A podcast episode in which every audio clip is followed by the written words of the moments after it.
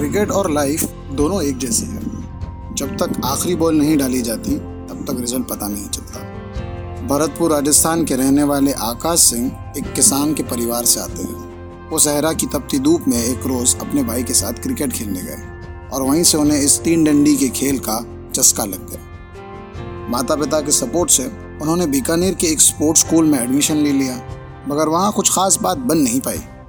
आकाश अपने साथियों से बहुत ज़्यादा क्रिकेट के खेल में निपुण थे और ये बात उनके कोच भली बाती जानते थे।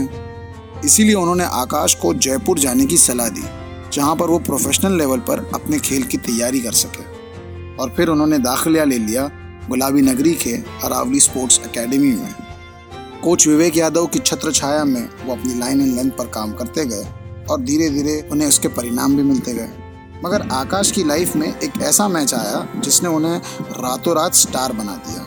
बताते हैं कि एक रोज उनके क्लब का मैच था और एंड मोमेंट पर उनके कोच ने कहा, चल, तू भी आजा खेलने। मगर आकाश का उस दिन खेलने का जरा भी मन नहीं था और मैदान पर पहुँचने के बाद भी खेलना नहीं चाहते थे, लेकिन किस्मत को उस दिन कुछ और ही मंजूर था। आकाश ने मैच खेला और खेला ही नहीं, बल्कि एक नया रिकॉर्ड भी बनाया अपने क्लब के लिए। पूरे दस विकेट्स अकेले लेकर। आज जब आकाश सोचते हैं तो उन्हें इस बात पर हँसी आती है कि वो मैच खेलना भी नहीं चाहते थे और किस्मत ने उनके लिए इतना खूबसूरत पन्ना लिख कर रखा था। दिन ब दिन आकाश मेहनत करते गए और अपनी राह में आने वाली सारी बाधाओं को हटाते गए। अच्छी गेंदबाजी करने के बावजूद भी पहली दो बार उनका सिलेक्शन नहीं हुआ। लेकिन आकाश इस खेल के एक सच्चे विद्यार्थी है।